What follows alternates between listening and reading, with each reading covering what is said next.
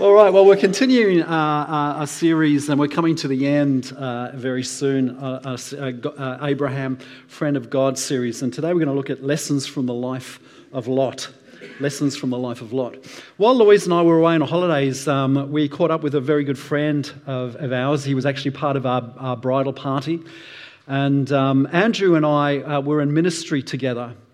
And we were chatting, and Andrew said to me, Hey, Steve, what would have happened if we had stayed in ministry together?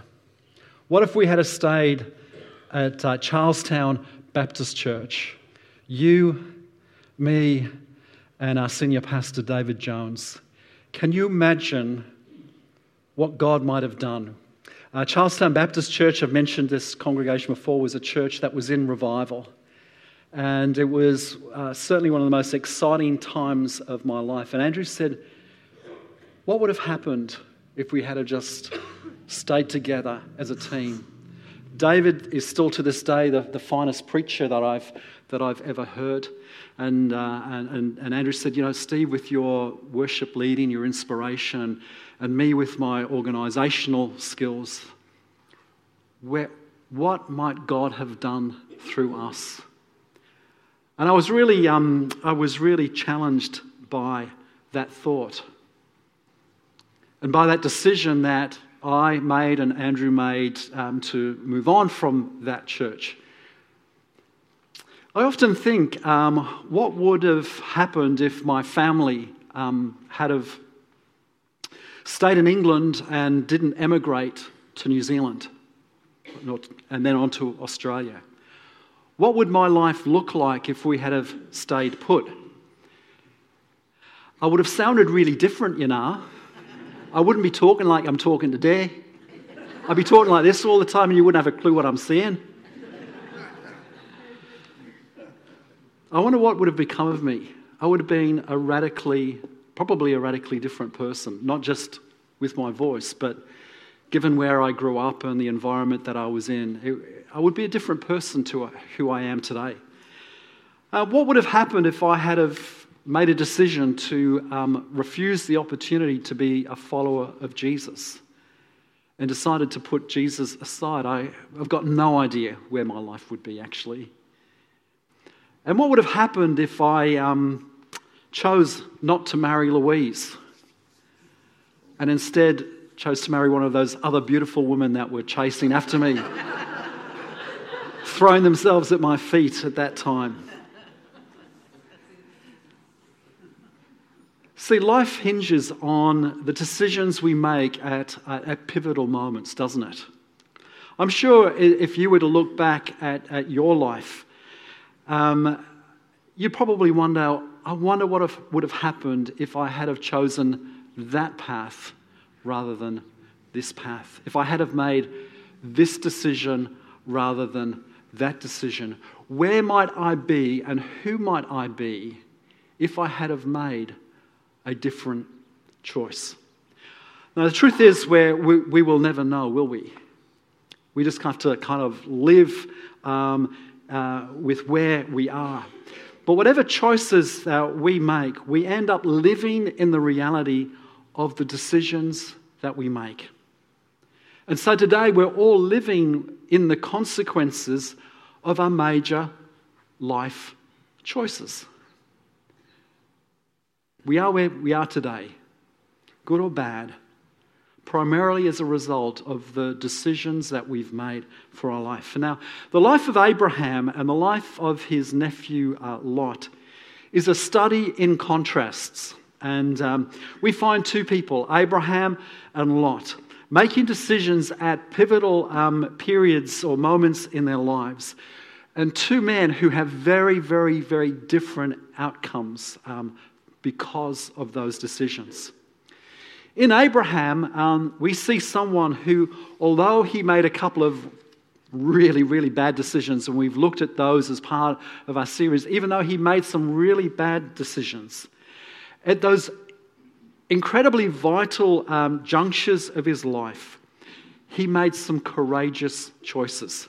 So, for example, in uh, Genesis 12 and verses 1 to 4, when God first visits Abraham, it says, The Lord had said to Abraham, Leave your native country, your relatives, and your father's family, and go to the land that I will show you. So, God is inviting him to leave everything that he's familiar with and go into an unknown place. And God continues, I will make you into a great nation. I will bless you and make you famous, and you will be a blessing to others. I will bless those who bless you and curse those who treat you with contempt. And all the families on earth will be blessed through you. And so Abraham departed as the Lord instructed. Abraham picks up the courage or finds the courage to follow this mysterious voice. And when God comes and reiterates his promise uh, to Abraham again, which we find in Genesis 15, it says, Then the Lord took Abraham outside and said to him, Look up into the sky and count the stars if you can. That's how many descendants you will have. And as Abraham looks at those stars, something comes alive on him on the inside, and he cho- chooses to believe God's promise. And at that point, everything in world history changes. And we've, we've looked at that uh, as we've uh, unpacked the story of, of, of Abraham's life. And it says that it goes on to say, And Abraham believed the Lord, and the Lord counted him as righteous because of his faith. We're here today because Abraham made that choice. We are the result, we are the fruit of the decision that that man made 4,000 years ago. And then when Abraham's faith is tested, he's um, invited by God to go and take his son Isaac, this promised son who he's waited for so, so long for, and take him um, up onto Mount Moriah and to sacrifice him. And we may look at that in a couple of weeks' time, the story behind that. But as you unpack that story, uh, Abraham faithfully follows through with what God requests of him. And then there is this moment where it says, God says, and don't lay a hand on the boy. Do not hurt him in any way, for now I know you truly fear God. You have not withheld from me even your son, your only son. Then Abraham looked up and saw a ram caught by its horns in a thicket. So he took the ram and sacrificed it as a burnt offering in place of his son. And Abraham named the place, The Lord will provide. It was in that moment that Abraham had a revelation of the fact that God is a giver, not a taker. Because up until that time in world history, the way that people uh, worshipped was their view of God was God was a taker. God always wanted was you could never satisfy uh, God through, no matter how many sacrifices you made, you never knew whether it was going to be enough. And at this point, Abraham has this understanding that God is a giver and not a taker. And at each, at each of these critical moments, um, Abraham's decisions enlarge his life and propel his life forward. But when you start to look at the life of Lot um, and contrast uh, Lot with Abraham, um, you, we discover that Lot made really poor decisions, consistently made poor decisions. And as a result, his life was minimized and he ended up in a really bad place. His first um, poor decision uh, is found in Genesis 13. And in that story, uh, Abraham is very generous and says to the, the, Abraham and Lot, they, they're sharing uh, fields together and it's becoming overcrowded. And Abraham very generously says to his, to his nephew Lot, You can choose whichever land you want, and you can have that space. And uh, as the story unfolds, Lot looks up, he sees the best, greenest, most uh, um, fertile ground, and he chooses that. And, um, but what is really interesting in that story is that it comes, comes to an end. It says uh, that Lot went there with his flocks and servants and parted company with his uncle Abraham. And so Abraham settled in the land of Canaan, and Lot moved his tents to a place near Sodom. It's a really bad decision because we know what was going to happen to Sodom, don't we? We discussed a few weeks ago uh, that so- so- Sodom is uh, synonymous with wickedness and evil, with sexual immorality and um, the, the, the, the, the, the, the powerful lording over the weak. It's a place where there is no empathy. It's a place where the, the poor are not, not cared for. And Lot decides to position himself in harm's way. He makes this decision to place himself near Sodom. Now, in the next chapter, um, war breaks out and Lot is taken into exile. And what we discover in, uh, in, in, in Genesis 14 is Lot is not just moved near to Sodom, he's actually moved into Sodom. He's making these decisions, he's taking these steps um, that are going to eventually lead to his, his downfall. Then the next we read of Lot is in chapter 19. He's been rescued by his uncle. And where does he go? He goes back to Sodom. And um, not only does he go back to Sodom, but in Genesis 19, we discover that Lot is sitting, it says, at the gates of the city.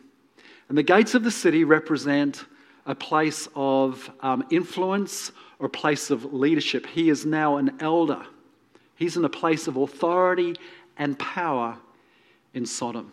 So he's gone from on the edge to living in Sodom to now being in a place of incredible influence and power and authority and leadership in this city that is soon to face destruction. Can you see the decisions that he's making is moving him further and further away from where he ought to be. And we looked at a couple of weeks ago that judgment came upon, um, upon um, Sodom. And Lot escapes with his uh, two daughters. And it says, afterward, Lot left Zoar, and Zoar was this tiny little village. Um, and he ended up leaving, departing from that place because he was afraid of the people there.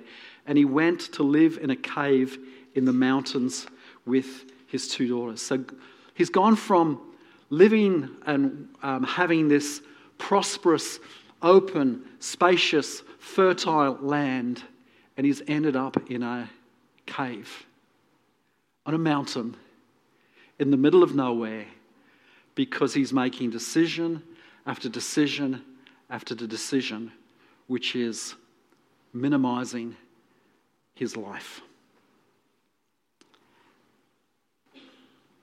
How did Lot end up in such a place when he's walking in close proximity to Abraham, this incredible man of faith? How did he, how given the influence that Abraham would have had upon him, how did he end up where he ended up? Well, the life of Lot actually teaches us a number of valuable lessons. Number one, lesson number one is we need to be transparent. Um, in the Hebrew Bible, um, names often give us insight into a person's uh, personality or their destiny. And the name Lot means to, to wrap closely, to veil, or to envelop. And it, it, this word Lot carries with it uh, the idea of shrouding in secrecy, keeping secrets, or suppression, pushing things underneath the surface. And what this suggests to me is that, that Lot was someone who was a bit of a closed book. He didn't let anyone into uh, his world. There were things going on within Lot which he was suppressing and keeping secret, and he wouldn't allow anyone access to his inner world. And if we want to avoid making really bad decisions in life, we need at least one person. There needs to be at least one person in our lives that we can trust to unveil ourselves to. And if you can't find a friend, find a professional person. Go see a counselor or go see a psychologist. Go and see someone that you can expose the struggles that go on within each and every one of us or the shadow side that each and every one of us possess. Because if we're not transparent, if we're, if we're not willing to uh, be self disclosing, we're inching away closer and closer towards living in a cave on a mountain in the middle of nowhere. The second thing um, about we can learn from the life of Lot is the need to be respectful. See, Lot's father um, had died, and his uncle Abraham had taken him under his wing. And Lot journeys with Abraham, and um, Lot begins to prosper because Abraham had created opportunities for him. But there doesn't seem to be any appreciation in Lot's heart for what he enjoys. He should be grateful and thankful that his uncle has taken him under his wing and, and cared for him and provided for him. And in that story where, where Abraham gives um, Lot the choice of which land to, uh, to take, that was actually culturally what Lot should have said was, Look, thanks for the offer, Abraham, but really, you're the older person. You should make that decision. And I'll take whatever it is that you leave me with. You see, it's so incredibly important that we honour those who have helped us in life. None of us are where we are today without the help and support of others who have come and maybe has encouraged us or provided for us or done something to bring us to the good place, the good things that we have in life. Number three, um, be patient. It's the third thing that we learn from Lot. You see, Lot took the best land because he wanted immediate results. It looked green, it looked fertile, everything was in place. So I'm going to go there. I don't have to work too hard because everything's already in place for me.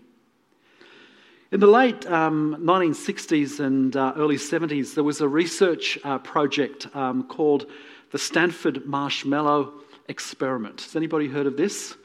Probably have. It's quite, quite uh, amusing.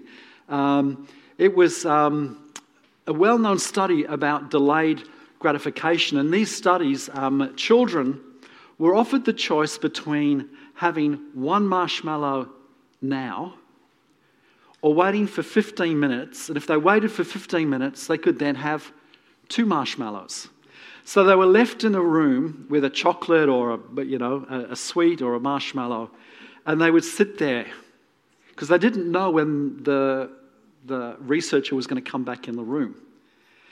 And you can you see footage of these kids salivating and holding themselves back because they so desperately want to take that marshmallow, but if they can just hold off, if they can delay gratification for, for some length of time, they'll end up with two.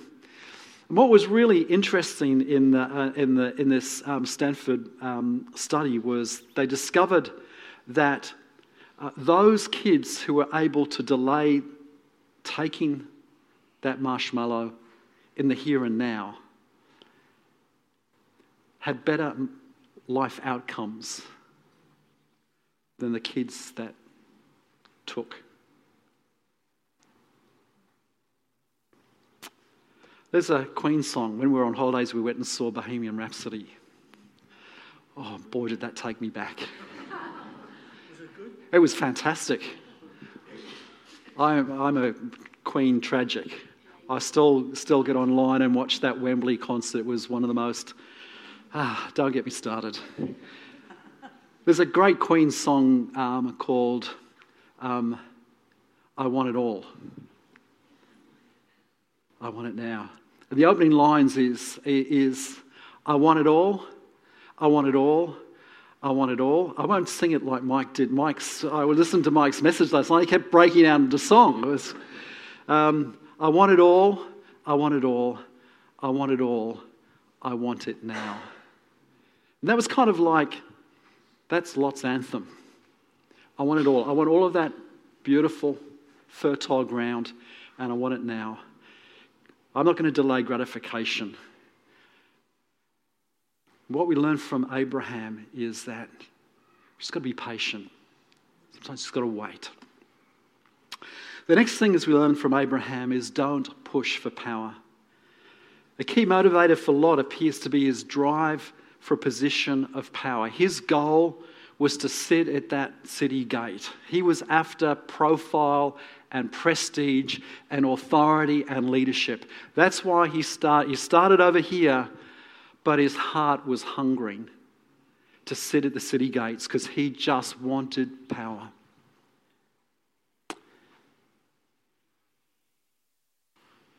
Lord Acton said, Power tends to corrupt, and absolute power corrupts absolutely. Whereas Jesus uh, teaches us that leadership and authority is actually an opportunity or an invitation to serve. Allow God to open up doors of leadership for you. Don't go pushing on doors. Just allow God to open doors. The next thing is um, distance yourself from danger. You see, Lot seems to uh, think that he could toy with danger and get, get away with it. He begins on the outskirts of the city, then he's living in the city, then he's living, oh, he's sitting at the city gates. And what he should have done, he should have given Sodom a wide berth. You know, when I go to um, go shopping, I've got to avoid that biscuit aisle. Yours might be the chocolate aisle or the, the chips or the soft drink aisle, but for me, it's the biscuit aisle because if I go down that biscuit aisle, I'm gone.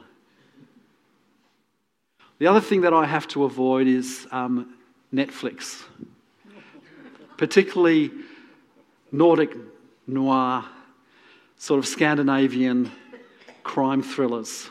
Because I know the moment that I press that button, and that Nordic noir, Scandinavian, Danish crime thriller comes on. I'm sucked in, and for the next two days, I'm going to be watching, binge watching 12 episodes of these things, and you can just count me out for the next two or three days because I'm lost. I'm in, I'm sucked in. I've got to stay away from those things. Know your weaknesses, know your vulnerabilities, and keep yourself away from those things that are tempting. Then stay in community. Um, one of the mysteries of Abraham and Lot's relationship is why Abraham never adopted Lot as his son. Seems bizarre. Abraham and Sarah were unable to have children, and here is almost like a ready made son. They could have adopted him into the family, and he could have become the heir, and that would have solved all of Abraham's problems. But despite the support that Lot receives from Abraham, Lot is continually withdrawing and alienating himself from Abraham. And we don't know why, but it just seems like he's an independent soul that just, um, for some reason, cannot or will not walk in relationship with other people. And I believe that what God does in God's generosity and providence, God gives us allies. He puts people in our lives that we can learn from. And I want to encourage you, encourage you if you want to avoid living in a cave on a mountain in the middle of nowhere, Embrace those relationships. Don't withdraw or alienate yourself. yourself. The other lesson that we learn from Lot is learn from our mistakes. Hegel said, um, The only thing we learn from history is we don't learn from history. history. And Lot is just kind of on this cycle of repeating um, the mistakes of the past. One of the Hebrew words for wisdom uh, defines wisdom as the ability to address new problems with the knowledge and experience we've gained from the past. Is that beautiful? Wisdom is the ability to address new problems with the knowledge and experience we have gained from the past. You know, making mistakes is fine. It's part of, part of the package of being human. It's inevitable. We are all going to make mistakes. It's when we don't learn from those mistakes. That's when uh, we move into the realm of what the Bible calls a fool. So learn the lesson. And then finally, the lesson that we learn from Lot is we have to develop our own relationship with God. You see, the thing about Abraham, Abraham was a worshiper. And we've looked at this in the past where, where wherever Abraham goes, he seems to construct an altar and he's worshipping God. There's something within Abraham that is reaching out, seeking to connect with, with heaven. And what Lot has done, he's lived his relationship with God vicariously through Abraham. And he was satisfied just to kind of sit in Abraham's slipstream. There is not one mention anywhere in the Bible where Lot is actually in any form of engagement with God. And so, being close to someone who has a vital, dynamic relationship with God, whether it's a spouse or a parent or a partner, whatever it might be, that will not spiritually sustain us. Each one of us need to develop our own relationship with God. And the greatest decision that you or I will ever make, and the most important decision that we will ever make, is the decision to follow God. It's the decision to be a worshiper. It's the decision to put ourselves in a place where we, like Abraham, can hear the voice of God speaking to us.